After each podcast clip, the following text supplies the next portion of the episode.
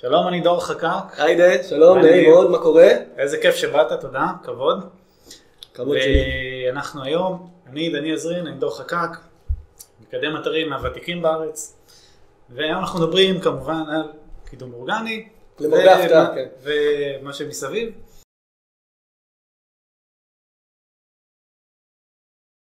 אז אה, נידור, בוא נשמח שנתחיל ככה, למי שלא מכיר, איך התחלת, מה אתה עושה היום, איך נכנסת לתחום וכאלה.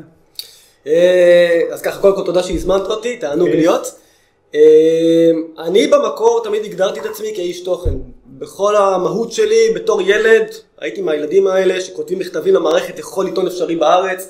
הייתי כתב במעריב לנוער ובראש אחד, כל דבר אפשרי שמה עשיתי אפשר להגיד. אה, אז התפתחתי בעצם מעולמות התוכן, ובעצם אחרי שהייתי בצבא והתחלתי ללמוד לתואר ראשון, אני בכלל מהנדס תעשייה וניהול, אבל אז שמתי לב באותה תקופה שהאינטרנט קצת מתחיל לבצבץ ולהיות מאוד מאוד מעניין, וכמו כל סטודנט הייתי יחצן, הייתי אה, אה, מלצר, הייתי כל דבר אפשרי, והתחלתי לכתוב תוכן לאתרים כי ראיתי שיש בזה עניין ואנשים רוצים את זה. היה ביקוש אז לתוכן? היה ביקוש לתוכן, אני מדבר איתך על 2006. מי היו לקוחות? כאילו, מי כתבת? אה, התחלתי באמת באתרים קטנים, כל מיני פורטלים של מסיבות רווקים, רווקות, יש שם גם אתרים קצת בעייתיים, אבל לא משנה. אה, התחלתי להתפתח מהמקום הזה, ואז התחילו להג- להגיע לקוחות מעניינים. הגיע איסתא, הגיע זאפ. אמרתי, הופה, יש פה משהו מעניין. התחלתי להביא צוות של אנשים תחתיי, התחלתי לערוך את המאמרים ולהנחות אותם, ולבנות מזה איזשהו משהו. ואז אמרתי, הופה, קורה פה איזשהו משהו. אז בניתי לעצמי איזה אתר, קראתי לו AD תוכן ומדיה, AD זה אינישלס של הנידור כאילו, ואמרתי, אני מוכר תוכן. והתחלתי לקדם אותו לבד, באמת קראתי המון המון מאמרים, ופתאום אני שם לב שאני במקומות הראשונים בגוגל בתוכן, לכתיבת תוכן וכאלה. אמרתי, מעולה. ואז התחילו להגיע טלפונים של אנשים, אתה יכול גם לקדם אותי בגוגל? עכשיו באותם ימים לא, לא ממש הבנתי בכלל מה, מה, מה גוגל, מה לקדם עכשיו. ואז התחלתי באמת לחפור יותר על הדברים האלה לעומק, מה, איזה שירות אפשר להציע פה. ובאמת אה, אה, משם פתחתי את העולם הזה שנקרא קידום אתרים, וזה מתי זה היה בערך? 2009, 2009 הכרתי באופן רשמי מה שנקרא את היידה, ובעצם אה, מאז אני סובב סביב עולמות ה-SEO והתוכן. קול. אז אה, אני יודע שאתה מאוד חזק בעולמי ההרצאות והלמידה ובאופן כללי, נכון? כן. וכל- אתה מאוד חזק בקטע הזה. אז הייתי שמח לשמוע כאילו מה, איפה אתה מרצה היום, אה, תקופת קורונה וכל זה, אבל כן. אני יודע שגם לפני אתה מרצה קבוע בכל מיני מקומות. והייתי גם שמח לשמוע בתור אחד עם כריזמה של קופסת שימורים, מה היית ממליץ לאנשים כמוני, שאומנם אני לא, לא מחפש להיות כוכב אה, כן. הרצאות וזה, אבל בכל זאת איך להשתפר בקטע הזה של הדיבור מול מצלמה, דיבור מול קהל באופן כללי, וכאלה דברים. אז אני אתחיל אה, בזה שבמהות שלי אני אוהב להנגיש מידע. כן. אני, דרך אגב, גם אתה מאוד אוהב להנגיש מידע. עצם זה שאנחנו כותבים מאמרים בכמויות, ובעצם מנגישים את כל התחום שלנו, זה כי טוב לנו, אנחנו אוהבים לעשות את הדבר הזה, זה נותן לנו איזשהו סיפוק, מה שאני אוהב שלך. שלך שאני זה, שאתה מאוד טוב לעשות את זה גם בעל פה וגם בכתב. כן, בדרך כלל אתה יודע, זה בא, זה לא תמיד, אבל יש הרבה אנשים שזה בא אחד על חשבון השני, נכון? כן. אנשים שיודעים מאוד טוב לדבר, כותבים כזה עילג נורא, וגם כן. הפוך. זה זה- זה... זה כמו סינדרום המתכנת, שאין להם אינטראקציה טובה עם בני אדם, בדיוק אותו עיקרון. אה, אז כן, תשמע, האמת היא עוד פעם, אני לא, לא יותר מדי אנשים מכירים את זה, אבל יש לי עבר, הייתי בתור ילד קצת בטלוויזיה ובכל מיני דברים כאלה ואחרים, אז מצלמות אף פעם לא כל כך הבהילו אותי, כן. ולמען האמת אני גם חייב להגיד שזה זה סוג של שריר. באמת, גם כתיבת תוכן, הרבה פעמים שאני מלמד אנשים, בוא תכתוב תוכן, אומרים לי, תשמע, אני לא יודע לכתוב. זה שריר, זה, זה, זה עניין של לפתח את זה, אז אתה פחות טוב בהתחלה, אתה מתפתח עם זה, אתה כותב תכנים, אה, ככל שהזמן עובר אתה נהיה יותר ויותר טוב בזה, וגם העניין של עמידה מול, מול מצלמה, עמידה מול קהל אפילו. אני בטוח שגם אה, אתה בעבר לא היה צריך אולי לעמוד מול קהל, אבל אתה יודע, פה בצבא, שם בזה, אתה אומר, עם הזמן אתה כבר מבין שזה משהו שאתה יכול להריץ אותו על הדרך. אה, אני נכון להיום באמת, אני מרצה בהמון מקומות, אני חייב גם להגיד שאני מאוד אוהב את זה, יש לי, אם אני תמיד מגדיר מכל הדברים שאני עושה, הווין ווין ווין האולטימטיבי שלי, זה להרצות מול אנשים. כי זה גם בסופו של דבר מיתוג אדיר, אה, זה סיפוק אדיר, אני מאוד מאוד נהנה להנגיש מידע, לראות את האנשים שאתמול בבוקר למדו אצלי משהו ומחר בבוקר מצליחים להקים עסק או לקדם את העסק שלהם, זה הרגשה נהדרת, וגם יש לזה גם קופונים אה, של כסף אה, לא מעט על הדרך. היום אני לאט לאט כבר עובר יותר ללג של האקדמיה, אני בזמנו התחלתי יותר ממכללות פרטיות, המון המון ארגונים, אה, אני מאוד מאוד מזוהה עם המכללה לנימדיה, אני המון המון שנים מרצה שם, מוביל שם את כל הקורסים של הקידום אתרים. אה, והיום אני יותר בבינתחומי, בקריה האקדמית אונו, אה, במכללת הדסה בירושלים. אה, אני מבין שלאט לאט התחום הזה עובר לאקדמיה, שאגב כל הסוגיה של אקדמיה ושיווק דיגיטלי זה סוגיה מאוד מאוד בעייתית. כי אקדמיה, כל המל"ג, המועצה להשכלה גבוהה, תמיד דורשים מה שנקרא לאשר את הכל מראש. ואתה לא יכול לאשר סילבוס של דיגיטל מראש, כי החומר משתנה תוך כדי תנועה. אז יש תמיד את הסוגיה הזאת, והיום האקדמיה כבר מתחילה להבין את זה, הם מתחילים להביא המון המון מרצים באמת, שעוסקים hands on בתחום, לדעתי זה גם משפר מאוד את, ה, את האפקט. אבל יש דברים ב-SEO, אתה יודע, שלא לא ממש השתנו בעשר שנים האחרונות. העקרונות, יותר העקרונות מאחורי ה... אז קודם כל אתה מתפרץ פה לדלת פתוחה נהדרת, וזו הסיבה שאני מרצה על SEO ולא על פרסום בפייסבוק. כן. אני בהתחלה גם הייתי מרצה על פרסום בפייסבוק והכל, ואז קלטתי שאני מעדכן את המצגת כל שבוע. אז אה, זה היה לי פחות משתלם ופחות אפקטיבי. SEO נכון, העקרונות הם אותם עקרונות, יש גם ב-SEO עניין של גישות. לך יש את הגישה שלך, לי יש את הגישה שלי. יש כאלה שיותר מת- מתמקדים בטכני, יש כאלה שיותר מתמקדים בתוכן, יש כאלה שיותר מאמינים בעולם האוף פייג'. אה, אז כן הגישה מאוד מאוד חשובה, המתודולוגיה בגדול כן אותה מתודולוגיה, אה, אבל כן חשוב אה, מה שנקרא לתת את האינפוטים הקטנים של כל מרצה. אני גם תמיד אומר שכשבן אדם בא ומרצה, כשהוא יוצא מדם ליבו, כשהוא מרצה את הדברים של ה... הרי בסופו של יום כשאתה שומע הרצאה, בוא, אתה לא זוכר כלום. מה אתה זוכר מההרצאה? את האנקדוטות הקטנות, הסיפורים, את הקייס סטאדי שלקחת לקוח ועשית ככה, זה מה שאנשים זוכרים, וכאן יש לכל אחד את ה-say שלו. לכן הרצאה שלך על SEO והרצאה שלי על SEO, כמה שהמתודולוגיה אותה מתודולוגיה, היא הרצאה שונה בעיניי. כי אתה תביא את המקומות שלך, את הכאבים שלך, את ההצלחות שלך, את הכישלונות שלך, ואני אקח את זה מהמקומות שלי כנראה. כן, נכון.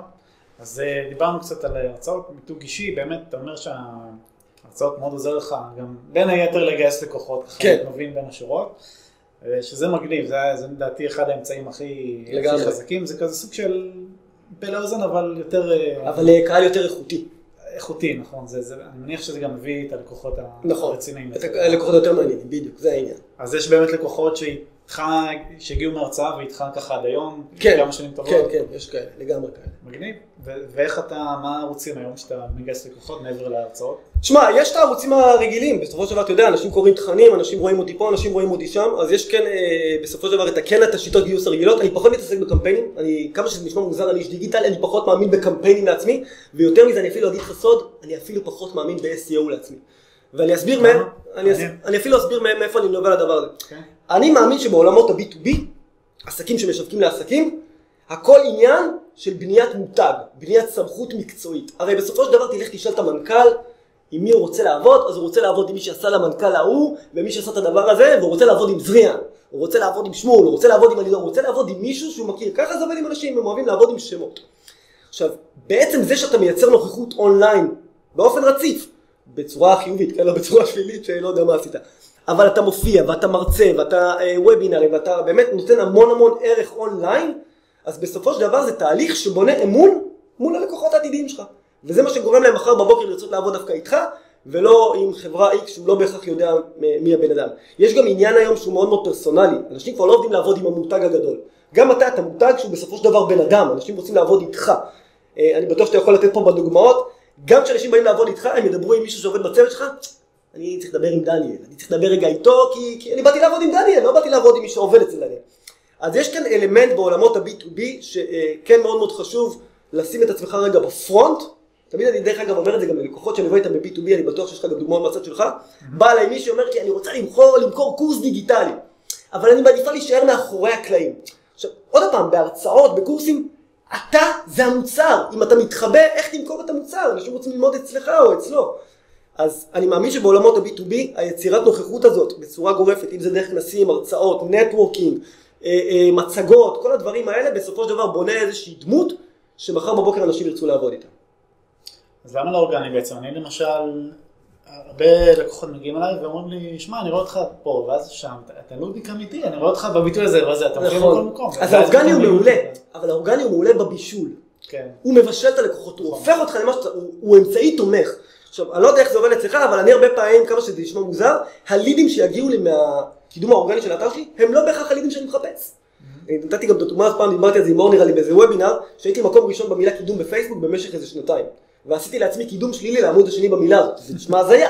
למה אני עושה את זה? כי שמתי לב שכל יום, אז היה הטלפון שלי שם רשום, כל יום מתקשר אליי בן אדם, אוכל לי את הראש איזה 20 דקות, ויש לו בלחץ 500 שקל, שזה לא סכום שאני יכול לעשות איתו משהו.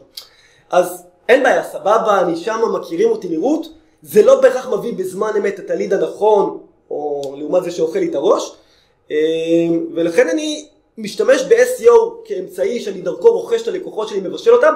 הרבה פעמים, דרך אגב, האנשים האלה שצופים במאמרים שלי, גם אם הם לא הופכים ללקוחות בסופו של יום, הם הרבה פעמים הממליצים שלי ללקוחות שבסופו של יום כן הופכים ללקוחות שלי.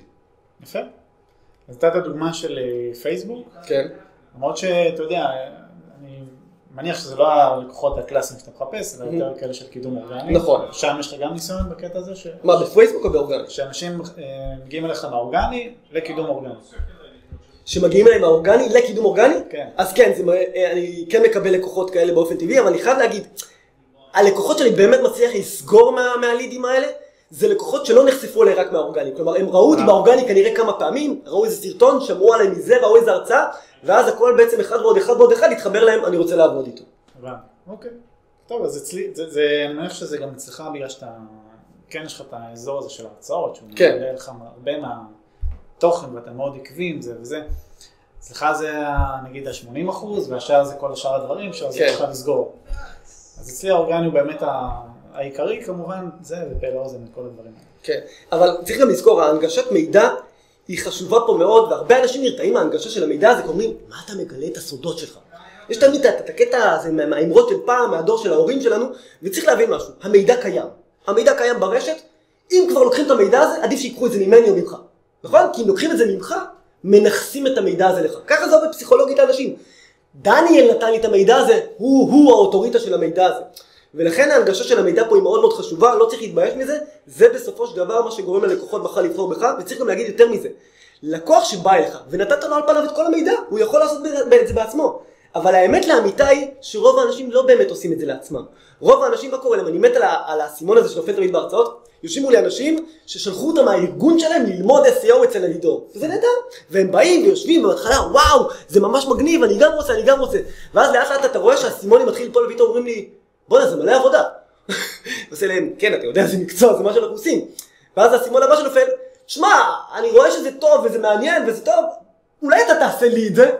זה כאילו איזשהו תהליך שעובר אצל בן אדם, אין לי בעיה, מי שרוצה לעשות את זה בעצמו, גם יעשה את זה בעצמו בלי קשר אליי. נכון. אבל אם אני נותן את המידע ואני מראה לו שאני טוב במה שאני עושה, אם כבר יבחר לעשות את זה עם מישהו, כנראה שזה יהיה איתי.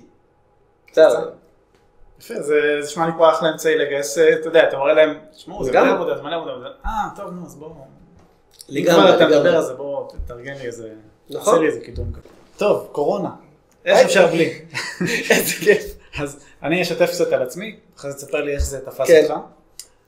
אז כן, היה במרץ התחיל הבלאגן הגדול, אצלי זה היה פגיעה, חטפתי ממש מכה, לא, ב- לא ברמה של אה, עסקים שמתמוטטים וזה, אבל. זה היה מכה רצינית, ברמה של אה, 40% מהמחזור נפגע פחות או יותר, ככה, כן, אתה לא היחיד. נחתך בבום. אני יודע גם לך דברים, כל אלה שדיברתי גם שהיה להם מספרים אפילו יותר גרועים. הרבה יותר נוראים. וקשוח, אבל מחודש מאי כזה התחלנו קצת אה, לחזור, אני עדיין יחסית רחוק ממה שהייתי, אבל סך הכל בסדר, גם זה נהיה סוג של תהליך דיגיטליזציה כזה מאז, נכון? אז פתאום יש יותר ביקוש לאי-קומרס, לפחות ככה אני מרגיש, אתה יודע, כל אחד והמקומות שלו, אבל יש, מרגישים יותר ביקושים לדברים האלה, פתאום לכל אחד יש קורס בתחומים מזוהים שלא היית בכלל חושב עליהם. נכון. פתאום כולם יוצרים, נכון, קורסים, כולם יש חנויות, כולם זה, אז זה גם עשה משהו טוב, אבל עדיין פגע בהרבה מאוד עסקים, מה לעשות, וחלק, אתה יודע, לצערנו, אנחנו הרי בלג השני, אנחנו תלויים בלקוחות כן. שימשיכו לקדם את עצמם. כן, כן, אנחנו זה סוג של מותרות כזה, נכון. עסקים שצריכים את ה... לכן אנחנו גם התקציב הראשון שיורד בדרך כלל. זהו, הרבה מהם איתנו חטפו, בעיקר מי שיש לו את ה... מי שהיה לו את הפורטפוליו לקוחות של התיירות, והאירועים למיניהם. היו כמה כאלה, כן. התחומים שחטפו הכי חזק, אז איך זה תפס אותך, כל הסיפור הזה? אז גם אותי כמובן, אנחנו לא, לא חסינים, אף אחד מאיתנו לא חסין. כן. אה, לא היה פשוט, גם לקוחות גדולים שעובדים איתי גם בתחום התיירות, אולמות אירועים, עם כל האהבה שלהם אליי, הם באמת עוד ניסו ככה בשיניים להחזיק עוד איזה חודש, אבל ראיתי את זה הולך וגובה על אימון העיניים.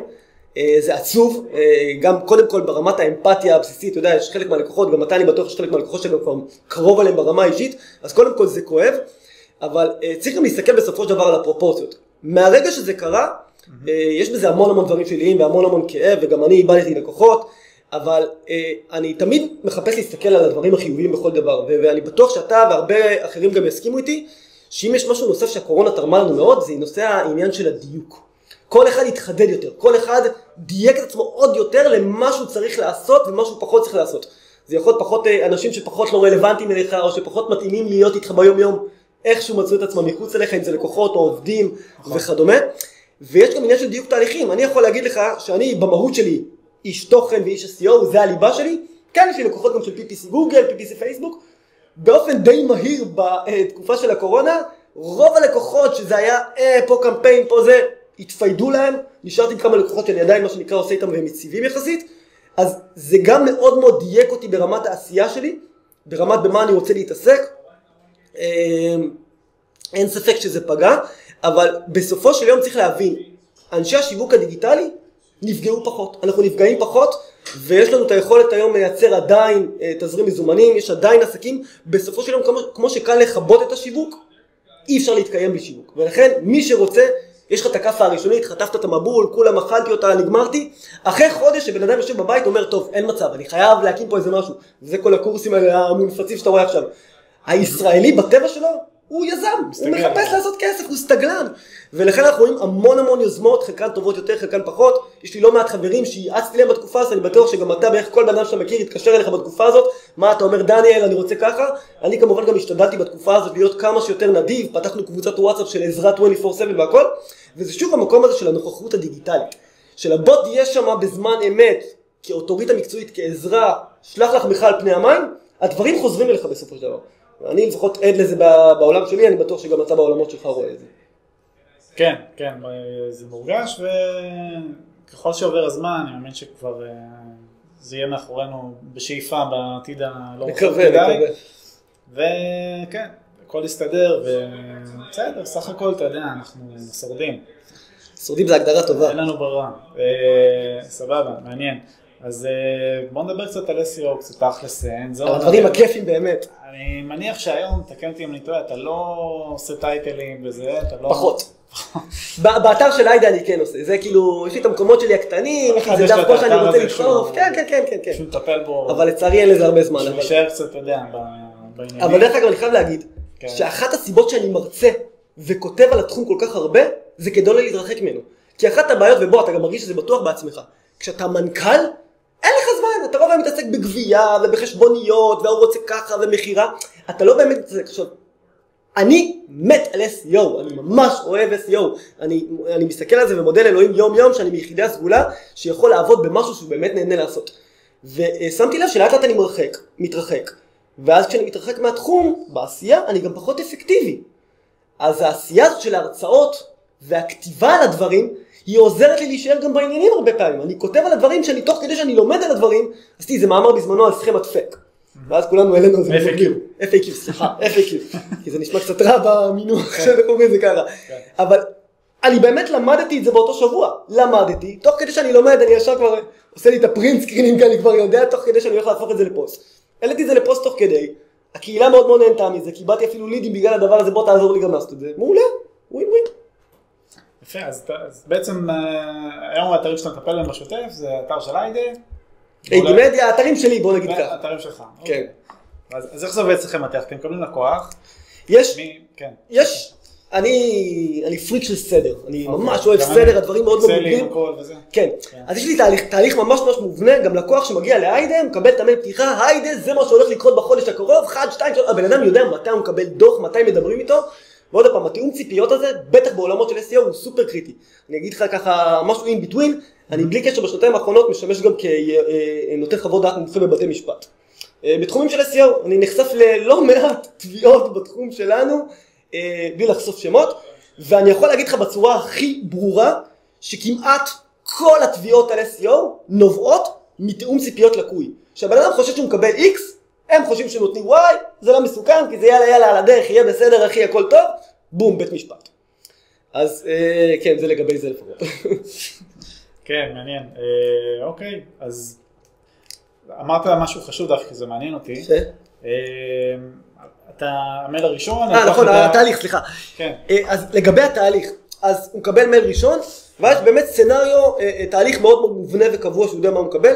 אני קודם כל עושה איזשהו דוח ראשוני כזה של תמונת מצב מתחילת הדרך. זה בשביל ההשוואה הזאת, זה. המיקומים שלך, זה הטראפיק האורגני שלך, זה הכמות הדומיינים, הרפרנס המפנים אליך, שוק של תמונת מצב, כדי שגם אם בעתיד חלילה נרצה להיפרד, אני בא ומראה לו, כאן התחלת, כאן סיימת, אתה יכול לראות את התהליך, שיהיה לך בהצלחה ידידי. קודם כל איזושהי נקודת התייחסות, נקודת השוואה, ואגב אני ממליץ לכל חברות ה-SEO לעשות את הדבר הזה, כי הרבה פעמים אני רואה במחלוקות של מה, אבל אני הייתי ככה לפני כן, אתה לא עשית לי כלום. ואז יש ויכוח כזה. בדיוק, כן. או, הנה תמונת מצב. אחרי תמונת המצב, אנחנו מתחילים כמובן לסכם ביחד עם הלקוח את תהליך של בחירת מילות המפתח לקידום, יש תהליך כזה פינג פונג של מחקר מילות מפתח, מיישרים איזשהו קו עם הלקוח, בודקים גם על הדרך את המתחרים, נותנים איזושהי הערכה ראשונית גם ללקוח, תשמע, בוא תראה, זה המתחרים שלך, זה אתה, זה הפער, בוא תבין מה התהליך שאנחנו רוצים לעשות. Once סיימנו עם המחקר מילים והמתחרים, בעצם מתחיל התהליך שבעיניי הוא הכי חשוב ב-SEO, זה כמובן האודיט, דוח האופטימיזציה, זה בעצם חפירה, בשביל זה יש לנו את אסף, שבאמת אסף, אסף החופר. אסף החופר, אבל הוא, הוא באמת טוב, כאילו אסף הוא בן אדם טכני, שהוא גם יש לו הבנה מאוד מאוד גבוהה מאחורי הקלעים של איך הדברים עובדים, וקצת בקוד והכל, ובסופו של דבר לכן אני, אני, אני מרגיש שגם התוצר שלנו מאוד מאוד גבוה היום בדוחות אופטימיזציה. אנחנו באמת חופרים את האתר מכל כיוון, גם בסריקה ידנית, גם בסריקה אה, בכלים כמו פרו כמובן, שהוא אפשר להגיד הפך ליחצן זה, של זה. נגיד מעניין אותי, נגיד לקוחות קטנים. כן. לא מדבר עכשיו על מפלצות וזה. בסדר, אתה שולח דוח אופטימיזציה, גם זה אה, הרבה פעמים אתרים לא גדולים ממך. נכון. עד 100 עמודים, 200 כן. עמודים. מה הלאה, כאילו, מה, מי עושה, מה, מה, מבינים זה, מבינים זה בכלל? מה... אז זהו, יש עניין, של, כן. יש עניין של לעשות את הדוח ויש את העניין של לדברר את הדוח, אוקיי? כי זה נכון, רוב האנשים, מה, מה קנוניקל עכשיו? הם תמיד אומרים קנוניקל, הם לא כאילו, יודע שהם תמיד, הם לוקחים את המילים האלה ועושים אותם. אבל אלה שאומרים קישוריות. קישוריות. כן. קישורית, שלח לי את הקישורית. קישורית, קישורית. אה, כן, אז אה, אנחנו עושים את הדוח אופטימיזציה, שוב, יש כאלה שיש להם יותר, שוב, כמובן שאם מדובר עכשיו באתר e-commerce וכדומה, אז יש יותר בשר, מה שנקרא, אה, מבחינת הממצאים, אבל גם באתרי תדמית, יש לא מעט לפעמים דברים שקורים, הכפלות תוכן, דברים שהם לא מודעים אליהם בכלל, הפניות שגויות, אה, המתכנת השאיר את זה בנו אינדקס, או... מה, המטרה בגדול לה- להגיד להם, תראה, האתר שלך פח, זה המצב, בוא... בוא- לא בהכרח ככה, המטרה היא לעשות איזשהו אישור קו. כן. אני מטרתי בדוח האופטימיזציה זה להכין את האתר לקידום. אני גם אומר ללקוח, אני בחודש הראשון לא מקדם אותך, אני מכין את האתר שלך לקידום. זה המילות מפתח, זה לייצר את דפי הנחיתה הרלוונטיים, עם האופטימיזציה הנכונה, H1, טייטל, אייק וכל הדברים האלה. וכמובן לבדוק ברמה רוחבית, עכשיו, שוב גם חשוב לבוא ולהדגיש פה בדבר הזה, כי אני רואה את זה לא מעט קורה, אה, אה, שוב בלי לציין שמות, שהרבה פעמים אנשים שאומרים דוח אופטימיזציה מתייחסים רק להיבט של האופטימיזציה תוכן, של בוא נעשה לך מחקר מילים, ניצור את הדף, נשים את ה title, הנה יש לך, עשינו אופטימיזציה, אבל אופטימיזציה בבסיס שלה, במהות שלה, היא משהו הרבה יותר מעמיק וחופר. גם היא ongoing, אתה צודק, יש את ה setup הראשוני, אבל היא גם בתהליך הראשוני, היא, היא, היא חופרת, היא הרבה יותר מעמיקה מאופטימיזציה תוכן, יש המון המון בעיות, לא ניכנס פה לדברים של העומק, אבל כל המושגים האלה שאנחנו מדברים עליהם של crawl budget, של הכפלות תוכן באתר, של אה, אה, אה, הפניות לא נכונות, אה, זמניות או שגיאות או דפי 410 או 404, זה דברים שצריך להתייחס אליהם בהתחלה, כי אתה מאבד פה המון המון ג'וס, המון המון traffic, וזה, מי שבאמת מתעסק בדברים האלה, בטח באתרים גדולים, יודע שלשינויים הקטנים האלה יש השפעה לפעמים אדירה. נכון. וזה גם השאלה שאני הכי אוהב, כי once סיימת עם האופטימיזציה ויצרת את הדפי נחיתה, זה השאלה שאני הכי אוהב, כי אתה מסתכל ב rank, ב Rank Ranger או בזף או במה שזה לא יהיה בכל יום, ואתה פתאום רואה בום, אתה רואה את העלייה הזאת, אתה באמת על השלב הראשוני, אז אתה רואה מה המיקום האמיתי שלך, אוקיי, זה מקום 7, זה מקום 19, זה מקום 30, לא יודע מה, ואז מכאן זה נקודת ההתחלה. מכאן זה מה שנקרא העבודה השוטפת. אני יודע שאני צריך בחודשיים הראשונים בעצם ליישם את כל התהליך הזה, וואן סיימנו אותו אפשר בעצם להתחיל את העבודה האמיתית. עד אז מבחינתי לא התחלתי לקדם אותו. אני גם אומר ללקוח, אל תמדוד אותי בחודש וחצי האלה, אני מסדר לך את האתר עכשיו. ומשם באמת זה עבודה שוטפת, תוכן קישורים, אופטימיזציה בשוטף. אז אתה לא אה, נוגע בקישורים בחודש, חודשיים הראשון. אין לי מה לעשות קישורים לפני שבניתי את הדף נחיתה. זה כאילו להכין... אתה מדבר במקרה- במקרה שאין.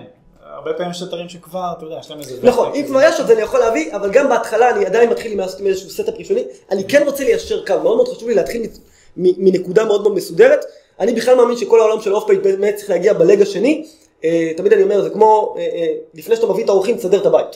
תסדר את הבית, תסדר את הדפים, תסדר את כל הדברים, ואז תתחיל להביא את הקישורים והכוח לאתר, ואז כנראה שהתוצאות גם יהיו יותר טובות. גם אם כבר אתה מדבר איתי על אסטרטגיית off-page, אני מאוד מאוד מאמין וחסיד, שבטח אם מדובר באתר חדש, באסטרטגיית ה off-page אני בהתחלה מתחיל בקישורי brand. אני פחות אתמקד עכשיו בדפי נחיתה וב anchor text המדויק, אני יותר מה שנקרא, אגיד לגוגל עוד פעם, יש פה מותג חדש, יש פה אתר חדש, ולאט לאט, בטח אגב בארצות הברית שאנחנו עושים את הדברים האלה, מאוד חשוב לעבוד בצורה מאוד מאוד מסודרת, כי שם אתה גם לא רוצה לעלות על הרדאר בצורה בעייתית. אה, כן, מעניין. עכשיו, במקרה שבא לך לקוח, הוא רוצה לקדם על אה, מיליון ביטויים, אתה בטח מכיר את זה, רוצים להיות בכל ה... כל העולם ואשתו, הם רוצים להופיע שם, אבל יש לו שתיים וחצי עמודים באתר. כן. מה אתה עושה? אתה מתחיל להכין עכשיו 40 מאמרים, אתה מתמחר את זה בהתאם, מה אתה עושה במקרים כאלה? קודם כל זה תהליך שהוא הדרגתי, וגם הלקוח צריך להבין את זה. אה, זה באמת, אה, אה, זה כמו שאתה אומר, אה, מיקרא ליד שלך כולם, כולם, מה- מה- כולם? שנייה, רגע אחי. אז אתה כן רוצה לבנות את זה בצורה מדורגת, ואני מאוד מאוד מאמין בלהציג את הדברים כמו שהם ללקוח. אומר לו, תקשיב אדוני, יש לך ככה וככה ביטויים שאתה רוצה. כל ביטוי כזה, אפילו אם אני עושה איזה אגרגציה, grouping, בוא נלך לשם שניים בעמוד, שלושה בעמוד, עדיין בסופו של דבר אני אומר לך, הדבר הזה, המשמעות שלו, זה לייצר עכשיו 30 דפי נחיתה באתר. כל דף נחיתה, מאמר, 800 מילה, לא יודע מה. זה עבודה, זה שעות אדם. הרי בסופו. של יום הלקוח משלם לי על הזמן שלי. עכשיו, אני מעדיף לנצל את הזמן שלי בצורה נכונה, וגם כדאי שאני אהיה ממוקד, ואני גם אסביר לו את זה, תשמע, כדי שאני אוכל לקדם אותך בגוגל, אתה צריך לייצר קודם כל דפים בכל הביטויים הרלוונטיים, כל דף כזה אני צריך לייצר מאמרים באתר שבאופן שוטף, מה שנקרא, יחזקו את, ה, את הנושא הזה באתר, ובמקביל צריך לקבל גם כישורים בפני עצמם. עכשיו, ככל שאתה מגדיל את כמות דפי הנחיתה האלה, אתה דורש ממני לייצר לך יותר תכנים כל חודש ויותר כישורים. האם התקציב שלך מספיק לזה? ואז שם קודם כל הדברים מתחילים כבר מה שנקרא להתיישר, כי הבן אדם מבין שאי אפשר לרוץ על הכל מהכל, וגם בינינו זה לא חכם. הרי אחד הדברים היפים ב-SEO זה כשאתה, מתחיל לקדם, אתה מהר מאוד קולט במה גוגל יותר תופס מהאתר שלך ובמה גוגל פחות תופס. אתה רואה שיש תחום מסוים שיותר תופס בגוגל, אז בוא נתחיל בו, בוא נייצר, גם, אתה יודע, יש לנו בעיה, בתחרות של כל ביטוי. גם יש לנו בעיה בתחום, אנחנו מאבדים אמון מהר מאוד בלקוחות. אתה יודע, זה לא PPC של יאללה הנה הגיעו לידים קליקים והכל. אם אתה עכשיו חצי שנה, שבעה חודשים, לא תייצר שום דבר ללקוח, אה, הוא יתחרפן עליך. אז לי מאוד חשוב קודם כל אה, לקחת את ה-LHF, את ה-Low Hanging Fruits, אתה יודע, את הפירות המיידיים האלה, בוא נזהה לך ביטויים עכשיו שאתה בעמוד 2-3 בהם, כמובן אם זה אתר שהוא פעיל, בוא נכניס איזה כמה מהם לעמוד הראשון, נתחיל להזרים לך קצת traffic אורגני, בוא תראה איך הדבר הזה עובד, ואז ברגע שנתחיל להתמצא, נדלג. אני גם מאוד מאוד מאמין, ואני אפילו יוזם את זה בעצמי עם לקוחות שלי, אחרי חצי שנה, לא יודע מה, הגענו לעמוד הראשון, אני אומר לו בוא, בוא נשים את זה במצב שימור, נשגיח על זה, ובוא נכניס דברים חדשים, לא מתבייש. אבל צריך לעבוד פה בצורה הדרגתית ולא בצורה של היאללה בבלה הזה, יאללה בוא נקדם הכל מהכל. זה לא, לא מאמין בגישה הזאת. מה אתה חושב על אה, קידום לפי מילות מפתח? יש חברות שמתמחרות, אתה יודע, נכון. אני אעשה לך עשרה ביטויים בכזה, עשרים בכזה, מה אתה חושב? אני לא מתמחר את זה ככה, אני כן מגביל את הלקוח בדרך כלל, רק בשביל הקטע של הפוקוס והמיקוד. תשמע, למה זה בלוף להגביל את זה ולתמחר בדברים כאלה ככה? כי בינינו, תחת כל ביטוי טמון עולם. וזה כמו שפעם אני זוכר שראיתי איזה הרצאה case study באיזה כנס, איך קידמנו אלף ביטויים באתר. מה הם עשו? פתחו את הקונסול, אתה יודע, סבבות ארוכים, הנה אלף ביטויים, אנחנו אלופי העולם. אז כל ביטוי, כל דף נחיתה, בסופו של דבר, ובטח היום, פעם היינו מייצרים את זה, באמת היה דפי זבל, היה המון המון אותה גברת בשינוי אדרת, כמו המונולד בראשון, כל הדברים האלה.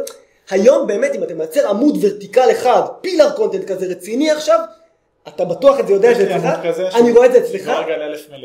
מה? עמוד אחד. כן. שהוא בכלל השקעות, לא קשור בכלל לעסק. רציתי בדיוק לדבר איתך, שזה case study מעולה השקעות על האתר עשיתי על זה גם אה, סרטון וזה. עכשיו, למה אני שואל? כי בעיניי זה, זה גישה מאוד חאפרית, התמחור הזה. אני מאוד, מאוד מסכים איתך שזה, גם אם אתה עוקב אחרי 20 ביטויים, אתה יודע, בפועל יש עוד תחקור, עולם, כן. אתה תראה, כן, אתה תראה מאות או אלפים ביטויים. נכון. הרבה לקוחות לא מבינים, אז חושבים שאני שולח להם, אה, נגיד, מחקר אה, קצר כזה. מה זה קצר? ממוקד, 50-60 מונחים. כן. מה, זהו, אבל הוא הציע לי 100, ואני אומר, לא. יש זה המסחרה הישראלית. כל עמוד בתכלס יכול להתקדם על מאות ביטויים. נכון, עמוד אחד, באתר. נכון. אם הוא עמוד מספיק טוב, מספיק זה, כל הרעיון של המחקר זה, זה המיקוד. להתמקד בעיקרים, ומשם. זה מה שהכי יפה באורגני, שזה, אתה יודע, ברגע שאתה מתחיל תהליך, אתה מחזק את הדומיין, כל האתר מושפע. זה בדיוק האותוריטי, הסמכותיות של דומיין. ברגע שהדומיין סמכותי, אני מת על זה, זה למה אני אוהב SEO, גם בבניית כישורים, נכון. אתה יודע, לקוחות שפונים רק לבניית כישורים, שואלים אותי מה, אבל אני, מה, אני אקדם רק את הביטוי הזה, רק את הביטוי הזה, לא, תן לדף העבודה היא הבית, רוחבית. תן לדף הבית, אתה תראה, הכל יעוף לך, במיוחד נכון. באתרים גדולים, שזה הכי נכון, יפה לראות. נכון. אתרי e-commerce, אתרים כאלה, מפלצות, הם מתקדמים הכי. אבל שם דרך אגב גם נכנס ההיבטים של אופטימיזציה מתקדמת, כי אני לא יודע כמה מתעסקים הרבה?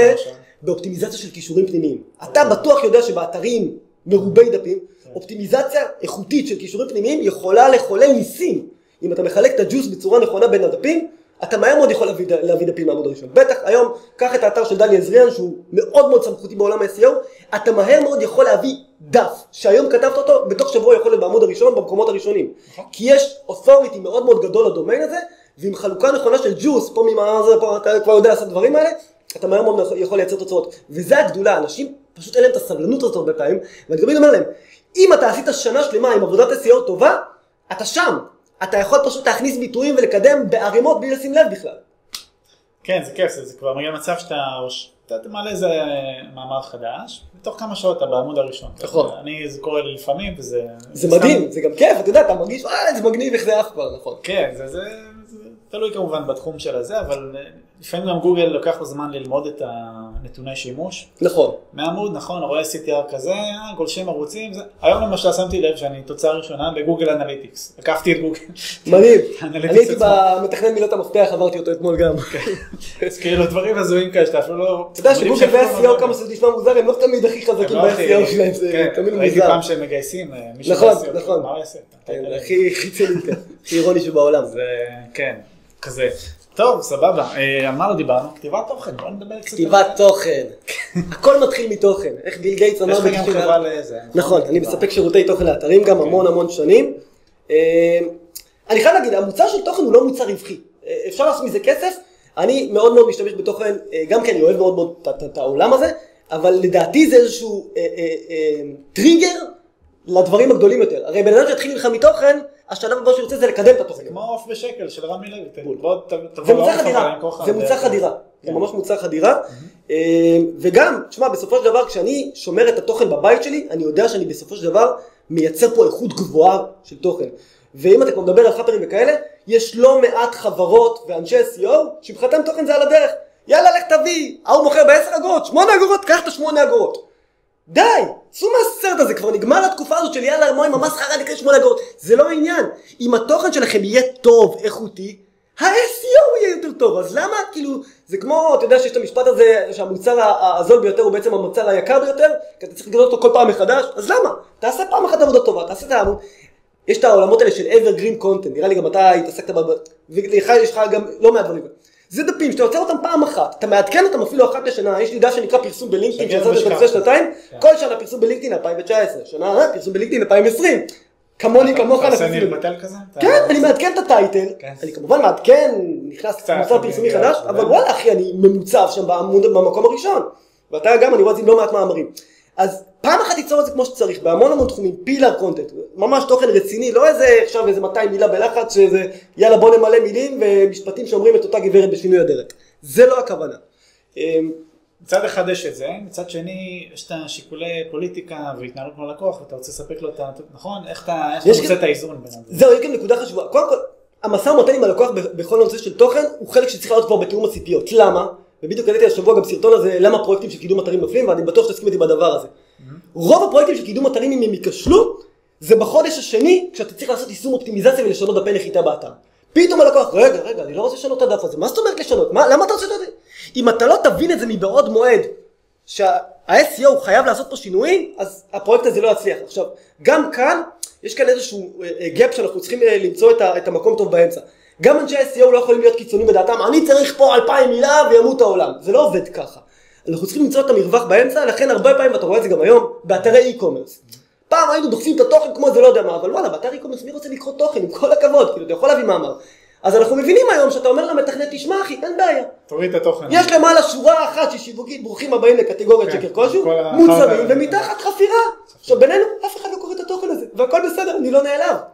זה תוכן שמיועד בעיקר לגוגל, אני כן רוצה שזה יהיה תוכן איכותי, אבל זה תוכן תומך, כולנו יודעים את זה.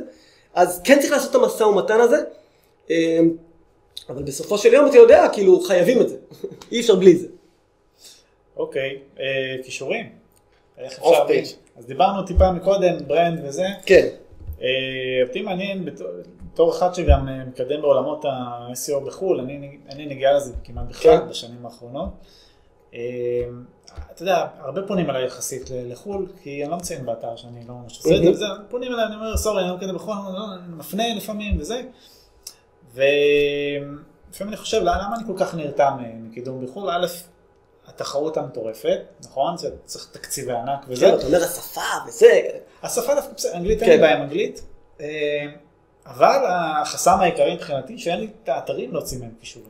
ה-PBNים. כל האתרים שלי כן, כל נכון. התשתית שלי, הכל בניתי סביב זה. מה, איך מתמודדים? אז אני? חייב להגיד לך משהו שכנראה בעקבותיו אתה תתחיל מחר בבוקר לקדם אתרים בארצות הופה, הברית. הופה. קודם כל החשש שלך היה החשש שלי. שנים כל פעם הגיעו ואני אומר איך אני זורק כסף לפח. זה גם לרוב סכומים גדולים. אז קודם כל אני חייב להגיד זה נכון להרבה ישראלים הם רוצים ארצות הברית הם תמיד אומרים "אה, כל ארצות הברית כל המדינות. אז רגע שנייה אחת אין כל המדינות כמובן שהתחרות היא הרבה יותר גדולה. אה, אי אפשר הכל מהכל וזה בהחלט דורש תקציבים גדולים ובינינו לרוב הישראלים שמגיעים אליי בלידים אלה את הסכומים שאני דורש מהם. עכשיו בוא נדבר על תכלס. SEO זה SEO זה SEO, בבולגרית, רומנית, צ'כית, יוגוס... לא יודע מה אתה רוצה להגיד שם. האודיט הוא אותו אודיט. תוכן נכון, אתה תצטרך אה, אה, פולני או מי שזה לא יהיה, כל אחד בשפה שלו לרשום. כישורים זה כישורים. עכשיו בוא נדבר רגע על כישורים. הרי אנחנו יודעים לכתוב אונית, מספיק שהבאת איזה פולני שיכתוב לך תכנים בפולנית אם אתה עושה את זה לפולין, או אנגלית אתה יכול למצוא ערימות של כותבי תוכן, הכל טוב ויפה. בכישורים, המציאות של מדינת ישראל והמציאות של העולם, או יותר נכון ארצות הברית, זה עולמות אחרים. זה SEO אחר לגמרי וחשוב להעמיד את הדברים על השולחן. כן. בישראל אין מספיק אתרים בשביל מסחרה. לכן הרבה פעמים, לך יש מה שנקרא רשת אתרים טובה שאפשר לקנות ממנה, אה, שמואל, יש אנשים שמוכרים באמת אה, אה, כישורים וזה בסדר גמור להשתמש בדברים האלה. הרבה פעמים בארץ בעיקר עובד החלפות כישורים, החלפות מאמרים, אתה כמעט לא תראה Outreach בארץ. איך כמעט רוב הכישורים יעשו, וזה גם הסיבה שבעלי אתרים מתקשים לקדם את עצמם, כי אין להם איך עם מי להחליף כישורים, אז מה קורה בדרך כלל בארץ? באה חברת קידום X, באה חברת קידום Y, תביא את החמישים לקוחות האלה, תביא חמישים לקוחות האלה, הוא אליו, הוא אליו, משחקים, עושים משחקים, כל אחד שיתרום אחד לשני, ובאמת אה, מייצרים פה באמת משהו מאוד מאוד פרודוקטיבי. בארצות הברית אין דבר כזה. בארצות הברית זה תהליך אמיתי, שאגב אני חייב להגיד לך שהוא הרבה יותר איכותי וכיפי גם, של Outreach. עכשיו זה נכון שהלקוח ישלם לפעמים על קישור, אם פה בארץ אנשים משלמים על קישור 100-200 שקל, בחו"ל קישור יכול להגיע ל-300, 400 ו-500 דולר, קל. עכשיו חשוב לי לבוא ולהדגיש, כשלקוח משלם 500 דולר על קישור בארצות הברית, הוא לא משלם על תשלום שמשלמים לאתר הזה. לרוב אפילו הקישור יהיה חינמי, אולי מזה כמה גרושים. הוא משלם על שעות האדם שאנחנו משקיעים בתהליך הזה שנקרא Outreach. בתהליך הזה שאנחנו באמת פונים עכשיו למאות אתרים, חלק גדול מהם בכלל לא חוזרים. חלק חוזרים, מתחיל סינון, פינג פונג? מאמר, אתה רוצה? זה מאוד מאוד משתנה, היום יש לנו כבר באמת אה, אה, רשתות מאוד מאוד גדולות. במאה אתרים, כמה יחזרו עליך? לדעתי 10-15 אתרים בכיף יכולים לחזור, שוב, זה שהם חוזרים זה לא אומר שהם עלו. כן. מתוכם יש את ה- יעלה אולי באחד, כן. בדיוק, אז יש, זה גם מאוד מאוד תלוי במה מה אתה בוחר. אני נגיד שאנחנו עושים את הפנייה הראשונית, אני אפילו לא אומר להם למי אני רוצה שתקשרו. אני קודם כל עושה את הגישוש הראשוני. משהו בתחום הטכנולוגי, עכשיו כאן מאוד מאוד זה קשור למוצר. קידמתי לאחרונה אה, אה, חברה שעושה אה, הימורי ספורט בארצות הברית, שזה תחום על גבול האפור. למרות שיש להם טכנולוגיה והם מדהימים והכל, אז מאוד מאוד ניסיתי בפנייה לדבר על הטכנולוגיה שלהם כדי לקבל מה שנקרא כישורים אתרים כשרים. אבל חד משמעית קיבלנו המון המון אה, סירובים. לא, אני לא מקשר לאתר הימורים, אתה יודע, בלוגר שיש לו אתר, אמרת לו את האתר הימורים, הוא בחיים, לא, אמרו לי אתר הימורים, הורס לי את ה-SEO, לא יודע מה. אז אה, אנשים משלמים שם באמת על תהליך של הפנייה, הסינון הזה, הפינג פונג הזה, על העלאת המאמר, בסופו של דבר, אולי יקחו עוד איזה 50-100 דולר, אבל זה תהליך, ודרך אגב אני גם חייב להגיד, PBNים זה דבר נחמד, הרשתות אתרים האלה, אבל ל-PBN יש תמיד את הריזיקה הזאת, בוא, אתה כבר מכיר SEO, אתה יודע לעשות את ההפרדה וקלאסים וכל הדברים האלה, אבל ל-PBN יש תמיד את הריזיקה שהוא יישרף מתישהו.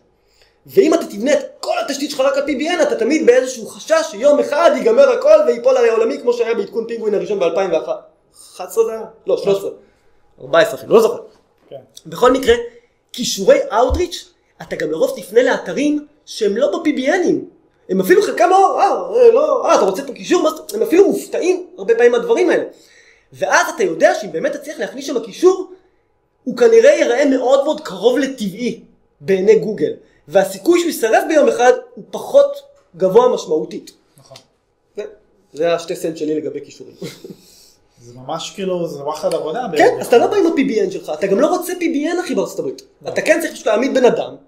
שם גם הרבה יותר. אה, שורפים. שם הרבה יותר קלים, האצבע קלה על ההדק על האתרים, שורפים שם חופשי, רשתות וזה, נכון. זה לא שמעתי גם. יש לך כל כך הרבה אתרים בארצות הברית, זה באמת, יש מקום למש- למשחק הזה. אתה, זה לא ש... אה, יש את האתר שלו, איזה באסה, הוא הצליח לקבל, אני לא. לא, וואלה, יש מאות אתרים מכל דבר. מספיק שתפנה לאתר של בלוגר רלוונטי, שנמצא בעמוד שלוש, בביטויים שרלוונטיים אליך. פצצה, פצצה, אתר רלוונטי, תוכן רלוונטי, למה לא? מנואלים וכאלה אתה לוקח? מנואלים, carpet cleaning, כל ה... פחות, פחות, יש תחומים שאני פחות, אני גם אגיד לך, יש לי בעיה עם כל התחומים האלה, כי גוגל בעצמו נותן להם kick. אתה רואה היום מה קורה בעתידות של ה-SEO, אתה רואה היום שאם אתה locksmith או כל המקומות האלה, וואלה, יש לך תהליך שלם של גוגל שאתה צריך לעבור שם. הוא עושה להם תעודת יושר, הוא עושה להם עולמות שם, הוא ניקה משם את כל... לא. זה מטורף, מה שקורה שם, ואתה רואה את זה בהמון המון תחומים, חלק מהתהליך של גוגל להיות מנוע שמספק תשובות ולא קישורים לתשובות. אתה לגמרי רואה, אני תמיד אומר את זה, יצא לי להרצות לזאפ, ואמרתי שם לכל העובדים, מת עליכם, אבל תסתכלו שני צעדים קדימה, כי דפי זהב, מדרג, המקצוענים, אתה רואה לאן זה הולך. צר לי חבריי, אבל כאילו, גוגל אה, מה שנקרא, נוגס שם, נמצא שם כבר.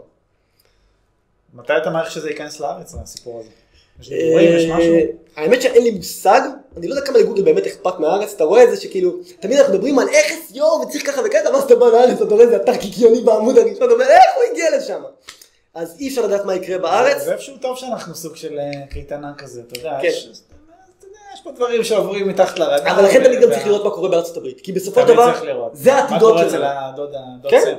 זה העתידות שלנו, זה ממש מה ככה. לגבי כישורים בארץ? כאילו, מה מה הגישה שלכם היום? מעניין אותי לשמוע איך אתם... אני חייב להגיד לך שרוב ה-SEO של היידה לא מתבסס על כישורים. יש לנו אתרים במקומות הראשונים בעשרות ביטויים, זה לא שאני לא עושה להם בכלל כישורים, אבל זה משני.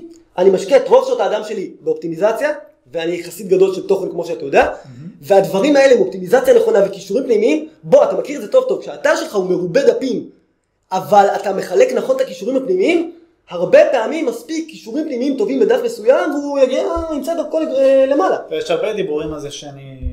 אתרים מקדמים בלי קישורים וזה, אבל זה, זה גם השאלה של הביצה והתרנגולת. בדרך כלל זה אתרים שהם מספיק גדולים, מותגים מוכרים של לקבל קישורים באופן טבעי. נכון. ואז הם לא באמת צריכים להתעסק עם זה ברשת, אולי קצת, קצת להנדס את זה, לנווט את זה למקומות הנכונים, אבל אז באתרים כאלה באמת האונסייט הוא המשפיע העיקרי. האונסייט הוא הבשר, נכון, הוא המשמעותי. אז מה אתה כן, בכל, זאת כאן, אני יודע שאסף קצת באים בהחלפות... אה, לא, אנחנו עושים החלפות קישורים, יש לי גם עוד עובדים במשרד שמתעסקים בהחלפות קישורים, אנחנו עושים את הדברים האלה, זה בהחלט מחזק, אי אפשר לקדם אתרים בלי כישורים, כמו שאי אפשר לקדם אתרים בלי תוכן, לא תבוא ותשמע תשמע אותי פה אומרים משפטים פצניים, אנחנו מקדמים בלי כישורים, לא. צריך כישורים, צריך תוכן בשביל לקדם אתרים, אין עוררין על הדבר הזה. אבל אני כן חושב שבתמהיל, תוכן מבחינתי יותר חשוב, התוכן והאופטימיזציה, אם אתה עושה את הדבר הזה נכון, כי בסופו של דבר, שוב, אתה יכול להביא את הכישורים הכי מהממים, האתר שלך בנוי לא טוב, ולא מתעדכן כמו שצריך, גז בניוטרל, אוקיי? אז אני כן אביא כישורים, אני כן אביא כישורי ברנדד, אני אפילו אולי אקנה איזה כישור אחד מפה וכישור אחד משם, אני כן אעשה החלפות כישורים, אני כן אכתוב מאמרים, עורכים באתרים, אני אנסה לפחות לעשות דברים כאלה, כמה שאפשר. שוב, זה מאוד מאוד תלוי מוצר, כי יש מקומות שיותר קל לעשות דברים האלה, יש מקומות שפחות קל לעשות את זה. מה לגבי PBNים וזה, אתם מחזיקים אה, איזשהו... התחלתי השנה יותר לתחזק את ה-PBN שלי, אני די נקניק בדבר הזה, היה לי פעם PBN, יום אחד נמאס לי, ביטלתי את כל הדומיינים, אני עדיין מתחרט על הדבר הזה בדיעבד, יש לי את הרשת אתרים המינימלית שלי, אני עדיין מנסה לשמור אותה מה שנקרא מתחת ל- לרדאר כמה שאפשר, אני כן חושב שצריך את הבסיס הזה, זה בעיקר במקרים שהיה לי עומס ואני כן רוצה לתת ללקוח מסוים איזה קישור נחמד החודש וטוב, אז משם אני באמת אתחזק אותו באותו חודש, אבל אני, אני נוהג שלא להתבסס או גם בעתיד, אני לא רוצה להתבסס על ה-PBN או על רשת האתרים שלי, בתור המקור שדרכו אני מקדם את הלקוחות שלי. כאילו, על הדרך, אם אפשר עוד אקסטרה, גם בסופו של דבר, once קישרת מדומיין פעם אחת, אתה לא תמשיך לאנוס את הדומיין הזה, די, הוא כבר קיבל קישור מהדומיין הזה, הכל טוב. נכון. קודם כל זה, זה, זה גישה מאוד יפה, אני חייב להגיד זה, זה, אתה יודע, אתה יודע, זה גם מקצועי, הרבה לקוחות לא מבינים את זה, והם גם, אה, חלקם נשארים שבויים בידי המקדמים, שמאיימים להוריד את הכישורים. להוריד להם את. הכישורים, נכון? זה גועל נפש. ואתה מכירים, שומעים גועל כל הזמן, נפש. אנחנו גם יודעים בדיוק מהחבר'ה שעושים את זה. נכון. והנה, בדיוק... לא השבוע- חשוב שמות. לא חשוב שבוע.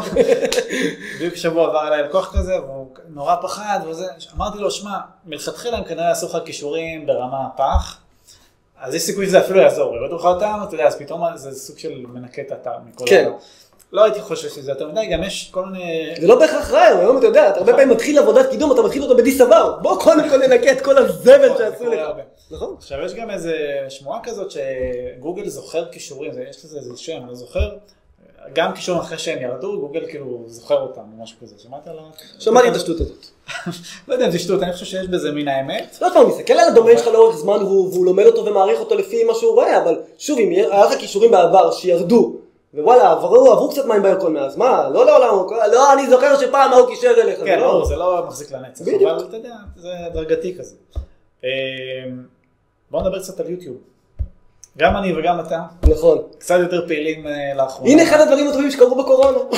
למשל, כן. נכון, נכון. אני למרות שאני עוד לפני, כאילו חזיתי את ה... סתם, לא באמת. אבל אתה מכונה אחי, זה משהו אחר. אני, נכון להיום, יש לי פוסטים מתוזמנים, כל יום כבר אני כמעט אה, חצי שנה ברצף. מדהים. אני חושב. אני משתדל, אתה יודע, אני מאוד, אה, מצד טוב. שני אני עושה את זה מאוד מינימליסטי. ואגב, אתה הגדרת עצמך כאחד שנחבא אל הכלים ודברים כאלה. לבוא לשים את עצמך בפרונט ככה ביוטיוב. זה פותח אותך, ואתה גם מרגיש היום, אני בטוח, אצלך מסרטון לסרטון, כן. זה כבר הופך, זה כבר זורם. היום יש לך להרים סרטון, אתה שנייה אחת פותח במטבח, שתי דקות, גמרת עניין, יאללה. זה מדהים. נתפסת על המטבח הזה, למרות שעשיתי פעם- אחת. אה, זה לא אני, אתה מתחיל שם במשרד, מתחיל לתת שם בראש. אני פה, העמדה שלי פה עם הקיר הלבן, המאפן הזה. כן. אתה יודע, שיגידו שאני קצת חוסך על ה... אבל אני בגישה של, אה, בעיקר המסר. התוכן זה מה שחשוב. התוכן זה המלך, פחות העטיפה. בדיוק, גם אני יש לי את הבעיה הזאת, לכן הסרטונים שלי הרבה פעמים נראים כמו שהם נראים, אבל בתוכן אני מבסוט, אני חותם על כל מילה מה שנקרא. כן, זה, כיף גדול, אני גם, לא יודע איך אתה, אשמח לשמוע אחרי זה, אני, אני, היוטיוב קצת קשה למדוד אותו, כי נגיד גם אם אתה שם קישורים, אתה נגיד תצטות תמיד סופר את זה כמו שצריך, נכון, נכון? ואתה לא תמיד יודע באמת מה זה הביא לך. אני יכול להגיד שאני מרגיש את זה בשטח, כאילו אנשים מתקשרים, במוניטין. ראיתי אותך בזה, ראיתי סרטון, ראיתי פה, זה הנוכחות הדיגיטלית. אה וואלה, ראית אותי איזה יופי, איזה כיף, מגניב, זה עובד, לאט לאט נשמע את זה יותר. קודם כל אני בטוח שאתה רואה תופעה אחת מעניין שאני רואה אותה בשנה האחרונה בצורה מאוד מאוד מובהקת בגוגל ישראל, כן. אני מניח שגם בגוגל חו"ל, כשאתה לוקח את הסרטונים שלך ואתה מתחיל להטמיע אותם בכל המאמרים שלך, כן. אתה פשוט, זה בצורה אקספוננציאלית כמה אתה מגדיל את החשיפה שלך. כי אתה עכשיו יכול לקבל, לחפש ביטוי מסוים שקשור ל-SEO או משהו בסגנון, אצלך רואים את זה נהדר, כי אתה באמת מייצר המון המון תוכן של סרטונים, ואז אתה מטמיע סרטון מסוים בעשרה מאמרים שונים, שזה לגיטימי לגמרי להכניס כולם, נכון. ואז אני מחפש את הביטוי הזה, ואני עובר ללשוני סרטונים, ואני רואה זריאן, זריאן, זריאן, אני רואה אותך פתאום בבום. אז הנראות שלך גדלה, אני ראיתי למשל, יש לי סרטון שהעליתי שנקרא שיווק עם פלא אוזן, שבאמת סרטון שקיבלתי עליו גם הרבה מחמאות והכל, והוא מאוד מתקשר לכל העולם של מה שאני עושה ביום יום, איך אני מגייס לקוחות. והיה לי מאמר שנקרא networking, אוקיי, שפעם כתבתי אותו, ואז אמרתי, "אה, קשור, שמתי אותו. בדקתי איך יש לו שעמים, פתאום אני מחפש ב networking סרטונים, אני כבר רואה שאני בעמוד הראשון עם הסרט... זה ישר נתן לו איזשהו push. גם אני טוען, שוב, אין לי עדיין מדע מדויק לגבי הדבר הזה ומובהק, אבל דפים שמוטמע בהם סרטון, יוטיוב, אתה יודע, גוגל, אה, מתקדמים יותר טוב בגוגל. אני אומר את זה בסוג של אה, משפט כזה, אה, למה זה קורה אתה חושב? אה, נפוטיזם, גוגל יוטיוב אתה יודע. למה זה קורה? כי בסופו של יום אתה נותן חוויה יותר טובה לגולש. הרי בינינו, אני מת על תוכן, כן? אבל למי יש כוח לקרוא את האלפיים מילה שלי, שלושת אלפים מילה שלך? די, חנקנו, אוקיי? ברגע שאתה לוקח את התוכן ומרווח אותו טיפה, ומכניס מצגת, ותמונה, ואינפוגרפיקה, וסרטון, קודם כל התוכן עשיר יותר. אתה מייצר חוויית משתמש יותר כיפית ללקוח. נעים יותר באתר הזה, גוגל יש לו את הדרכים שלו לראות את הדברים האלה, ולכן לדעתי זה תורם בסופו של יום, וגם משפיע על קידום, מה גם שאתה מופיע פה בעוד מנוע חיפוש. כי יוטיוב, להזכירנו, הוא מנוע החיפוש השני בגודלו בעולם אחרי אבא אוקיי. גוגל, ופתאום אתה מייצר נוחות גם כאן וגם כאן, והרבה אנשים שורצים ביוטיוב המון. ומספיק, אתה יודע מה, ושם אני אומר, אנשים מצפים מיוטיוב שהם יקבלו עכשיו לידים וארגזים והכל. אני לא מצפה מיוטיוב שיביא לידים. אם קיבלתי שם ליד, בונוס, אוקיי? אבל מבחינתי יוטיוב זה אמצעי להגדלת השם, להגדלת הנוכחות, להבין שאני שחקן רלוונטי בתחום של SEO או מה שזה לא יהיה, ואז שבן אדם מתלבט עכשיו כדי לקבל את ההחלטה, הוא יודע, אוקיי, הבנתי, ראיתי סרטונים שלו, שמעתי אותו, הוא נתפס לי כבחור אמין, כבחור מקצועי, ועוזר לו לקבל את ההחלטה בעצם. כן, יפה. אה, ביוטיוב אני חייב להגיד שזה גם, אה, מה שאמרת זה, זה מאוד נכון, אני גם חושב ככה, שזה עוזר לזמן שהייה, זה עוזר להעשיר את התוכן נכון. במדיה שזה חשוב, תמונות, סרטונים.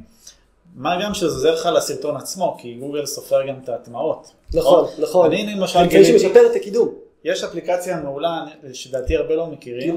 יוטיוב, אה, נו, הסטטיסטיקה, שנייה. אה, של הסטטיסטיקות. תראו, איך זה נקרא? אני חייב לא להיזכר זוכר. רגע. יוטיוב סטודיו, סטודיו. זה אפליקציה. כן, ככה גם קוראים לזה באמת בתוך... אני. מכור לזה, אני נכנס לזה 20 פעמים ביום. מה אני רואה פה? את ה... קודם כל הסרטונים החזקים שלי. אנליטיקס, אתה גם רואה כמה צפיות זה קיבל, זה קיבל, יש מה את זה גם. בגרסה של הדסקטופ, נכון. אבל לא כזה מאוד נוח, זה נגיש. נכון. מה באתי להגיד? אה, פה אני רואה באמת איזה אתרים הטמיעו גם את הסרטונים נכון. שלהם. פתאום נגלה איזה אתר כזה של נכון. צדיקים, שכל העמוד, הם עשו מלא מדריכים באתר ואני מככב שם. נכון. וזה אחלה, כאילו, וזה מדהים, זה נראות אדירה. זה חבל על זמן. וזה באמת רק עצם ההטמעה, כאילו, זה, זה חזק מאוד, וכמובן לייקים ואינטראקציות עם הסרטונים, ודברים נכון. כאלה מאוד מאוד עוזר. צריך גם מאוד- לזכור שאתה יודע, ב-SEO אנחנו מדברים על תוכן ועל כישורים, התוכן זה הסרטון, אבל בינינו מי מקשר לסרטונים?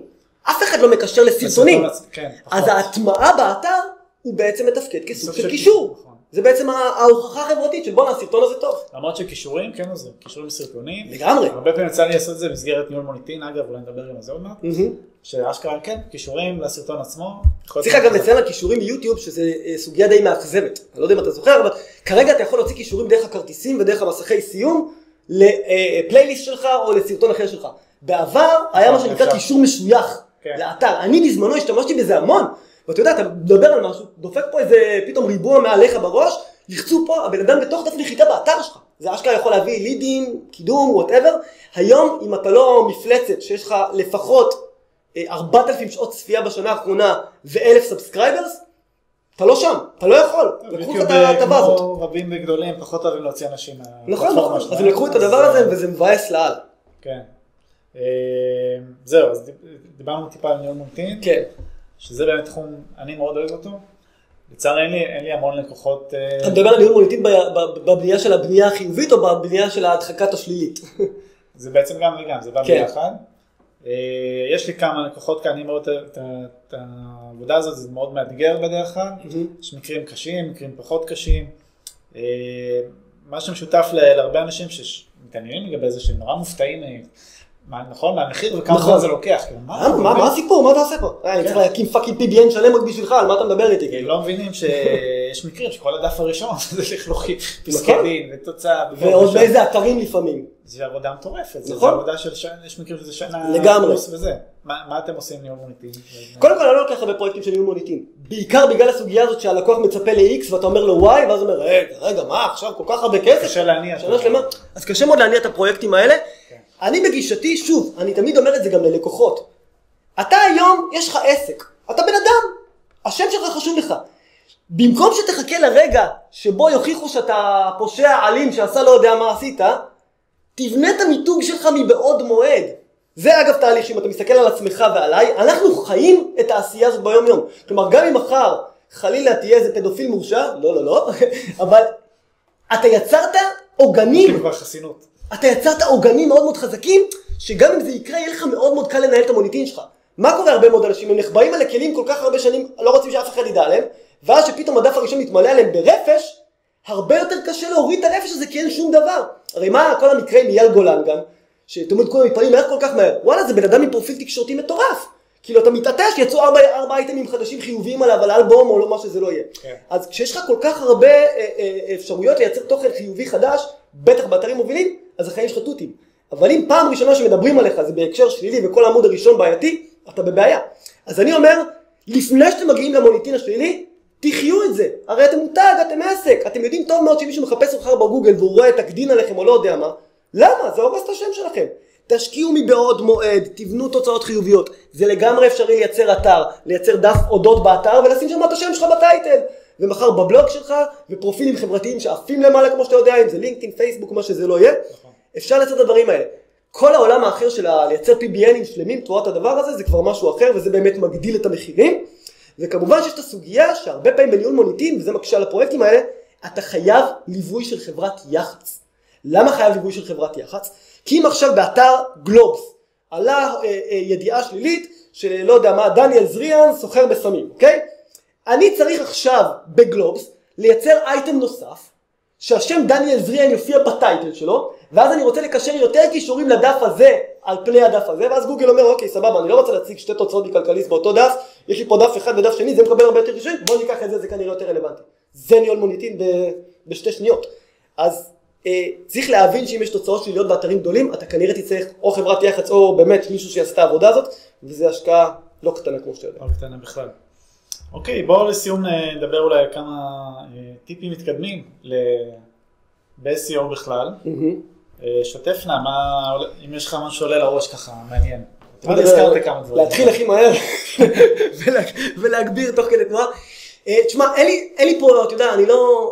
אני לא מאמין גם בדברים האלה שיש לך איזה טיפ אחד של אף אחד לא שמע אותו ובואנה אני אפיל פה לכולכם את הלב. לא, לא כזה, אבל יש כמה דברים שאנחנו לפעמים שוכחים, שאפילו basic. אתן לך דוגמה היום, לקוח, עשיתי לו סוג של audit כזה באתר, מה גיליתי? אה, יש לו בלוג מאוד יפה, מאוד עשיר, עם איזה, אני לא מגזים, כמה עשרות, 50 אולי מאמרים. כן. אממה, העמוד של המאמרים לא מקושר מאף מקום באתר. בום, שמתי לו לינק, אפילו מה footer, כן? לינק, אה, כי מה קורה? זה עמודים יתומים. נכון? עמודים יתומים, מי שלא מכיר, עמודים שלא מקושרים מאף מקום. orphan pages באנגלית. קיימים, אפשר למצוא אותם רק אם עושים site נקודתיים, וזה גם במקרה הטוב שגוגל נכון. איכשהו אינדקס אותם. כן. מה site map או whatever. או ב console אפשר לראות כמובן. פעולה פשוטה שלוקחת שנייה, קישור לעמוד מאמרים. קודם כל הייתי צריך ליצור לעמוד מאמרים, כן? כן. אה, שבועיים לאחר שעשיתי את זה, בום, האתר הזה עף בדירוגים בקטע אחר, וזה זה נגיד דוגמה, פעולה שהיא מאוד מאוד פשוטה, וזה זה בקלות היה יכול להתפספס עכשיו עוד כמה חודשים. אני אגיד לך על אותו עיקרון, הרבה כן. פעמים כן, המילת המפתח הראשית של הבית שלך, זה מאוד משלים את הדוגמה שלך, המילת המפתח הראשית של הבית שלך, אתה רוצה לגרום לגוגל לא לקשר אליך מדף הבית, אז הרבה פעמים מה אנחנו עושים? מוסיפים בפוטר קישור במילת המפתח הראשית ומקשרים. בתפריט שיהיה... כן, אז הרבה פעמים אנשים בכלל לא עושים את זה, וגם אם עושים את זה, לפעמים אתה תגלה ותסתכל טוב, אתה תראה שהם שמו את הקישור ב-No follow נגיד. למה? ואבוי. למה? כאילו, מה, מה, מה? אז הרבה פעמים, ונראה לי שדיברתי פעם גם עם אה, שי אה, בן גלטר, שאני מת עליו גם ממוג'ו, כן. הוא גם אמר לי שפעם אחת הוא עשה את זה לאיזה לקוח ענק, לא רוצה להגיד שמות, הוא אמר לי, הוא היה מקום ב- בתחתית העמוד הראשון, העברתי את זה מ-No follow ל-follow, בום, מקום ראשון, מאז החיים תותים, הוא לא זז משם. זה הרבה פעמים, וזה מה שאנשים לא מבינים הרבה פעמים ב-SEO. לפעמים השינוי הכי מינורי שאתה עושה, שאני אומר, מה, מה עשית בשביל הדבר הזה? אבל וואלה, זה אתם משלמים מחר בבוקר. בשביל הידע המקצועי הזה, של לעשות את השינוי הניואנס הקטן הזה, שנותן לך כזה בוסט בעיני גוגל, זה שווה את הכל. אני ב- בעוד טיפ אחד קטן שאני יכול באמת לתת, מלבד כמובן בלעשות את הכל בלי קיצורי דרך, כן. אודיט זה אודיט, תוכן זה תוכן, קישור זה קישור. המגמה צריכה להיות איכות ולא כמות, חד משמעית, עברנו way past את כל העולם הזה של כמויות, תשכחו מזה. פעם אני זוכר, ראיתי, הנה, דפקתי לך חודש 40 קישורים, פורומים. זו הייתה עבודה שבה שנאתי את ה-SEO. כי זו הייתה עבודה כמותית, טכנית מגעילה. היום זה עבודה של איך אני באמת מייצר תוכן שאנשים באמת ירצו לקשר אליו, זה נשמע פלצני אבל זה נכון. איך אני באמת מגיע לאתר שיקשר את זה באמת ממקום שבו אם בן אדם יראה את זה פה, זה יראה לו לגמרי לגיטימי להמשיך להעמיק ולקרוא את הדבר הזה. זה האתגרים האמיתיים שלנו ב-SEO, לחפש באמת את הטבעיות הזאת כמה שאפשר, אני כל פעם שאומר טבעיות אני עושה את הדבר הזה כי אני שונא את הפלצנות של גוגל על הדברים האלה, אבל זה כן חשוב הדברים האלה, זה באמת מה שכן נותן את ה extra mile הזה מחר בבוקר, ואני כן אומר תנצלו את מה שגוגל נותנים לפני שהם עושים את הכל, למשל ה-FAQ למשל, זה הזדמנות פז נהדרת עכשיו. לצערי הרב, אתה אוהב את זה? אני אוהב את זה מאוד, למה? כי זה קודם כל מגדיל לי את ה-CTR משמעותית, אני fucking מקבל כן, אתה תוצאה, מרגיש שזה מגדיל? אתה רואה את זה? אומרים שזה לפעמים הפוך. אתה יודע, לוחצים את השאלות אה, זה, אבל שוב, ולא נכנסים. אז קודם כל אתה כבר ראיתי שעשית טסט צריך גם להכניס שם קישורים, כן. שבארצות הברית זה עובד ובארץ זה לא תמיד עובד וזה יפה מאוד שהכנסת את הדבר הזה, אבל אני מבחינתי מסתכל על ה-CTR ועל הנראות, כי בסופו של יום, ואני ראיתי את זה גם עם לקוחות שלי, אה, שוואלה, אתה תופס פתאום את כל התוצאה הראשונה, תופס חצי דף והלקוח, אפרופו ניהול מוניטין זה מעולה גם לניהול מוניטין. לגמרי. זה. עכשיו זה סופר פשוט, אתה כולך יוצא fucking חמש שאלות בתחתית המאמר הזה, מטמיע את זה בשתי שניות וגמרת עניין. אה, וזה משהו שלגמרי צריכים לנצל, הבעיה שלי עם הדברים האלה הרבה פעמים, זה שהישראלים אוהבים לאנוס כל מוצר חדש. abuse מטורף. בדיוק. כן. מה אחת הדוגמאות הכי טובות, ואני, מה זה התבאסתי שהורידו את זה, אני לא יודע אם אתה זוכר לפני איזה חמש שנים, שש שנים, שמונה, שבע שנים אפילו, היה rel author, זוכר? מת על זה, בטח. מת על זה, כל מאמר, הנה התמונה שלך, שמאחד. עכשיו למה גוגל עשו את זה? כי הם רצו להעצים את הכותבים. התחילו להכניס פרצופים. ואז אחרי יומיים האינסטלטור הזה הוא כותב מומחה, נו באמת, רבאק, כאילו. תמונה של איזה אמריקאי כזה שברב, אתה יודע, שאתה לוקח ממאגר תמונות. נכון, זה הרס, אז אני, כן. אני פוחד שזה גם יקרה פה בארץ, אבל כן שווה לעשות את הניסויים האלה ולהטמיע את הדברים האלה, כי שוב, זה נותן את ה edge הקטן, את האקסטרה הקטן הזה שיכול מחר לבדל אותך לעומת המתחרה שלך. אה, טוב, נראה לי עברנו על הרבה... היה כיף. היה מעניין. משהו לסיום? משהו לסיום. אה, לא, סך הכל, אני כן רוצה, אתה יודע מה, אני כן אדבר שנייה אחת על הנושא של המיתוג, כן. כי דיברתי איתך קצת על זה לפני כן, כן. ולדעתי הדוגמה שלך, ובאיזשהו מובן גם הדוגמה שלי, היא משהו שכן אנשים יכולים להסתכל עליו בנושא של דיבר, כי כל השיחה פה היום היא סבבה סביב העולם הזה של מיתוג ומוניטין, אוקיי? ואתם צריכים להבין, התהליך הזה, זה שדניאל משקיע כל כך הרבה זמן, וגם אני, בכתיבה של תכנים, ביצירה של סרטונים, בלגלות את כל המידע הזה, זה לא סתם, זה אסטרטגיה מתוכננת היטב, שמטרתה היא להציג את המקצועיות שלנו, לעזור לאנשים, ולבנות את הסמכותיות שלנו בעיני אנשים, כי בסופו של יום ב-B2B זה לא משנה אם אתה מקום ראשון בגוגל, משנה אם אני יודע שאתה תותח ואני מאמין לך, כי עוד פעם, במקום ראשון בגוגל גם יכולים להיות המון המון חאפרים לצערנו בארץ. נכון. אז החוכמה האמיתית היא לבנות באמת את האמון האמיתי, לגרום לבן אדם בצד השני להגיד אני רוצה לעבוד איתו. ואם אתם צריכים לעשות דבר הזה באמצעות יצירת תוכן, אתם יש לכם אה, כנראה הצלחה בעולמות ה-B2B. אפילו אם אתם אינסטילטורים. גם גם. טוב, אני דור, תודה רבה. יאללה. היה צ'ירס. מהמם. ותירשמו לערוץ, לעוד סרטונים, יהיה מעניין. תודה רבה. יאללה ביי.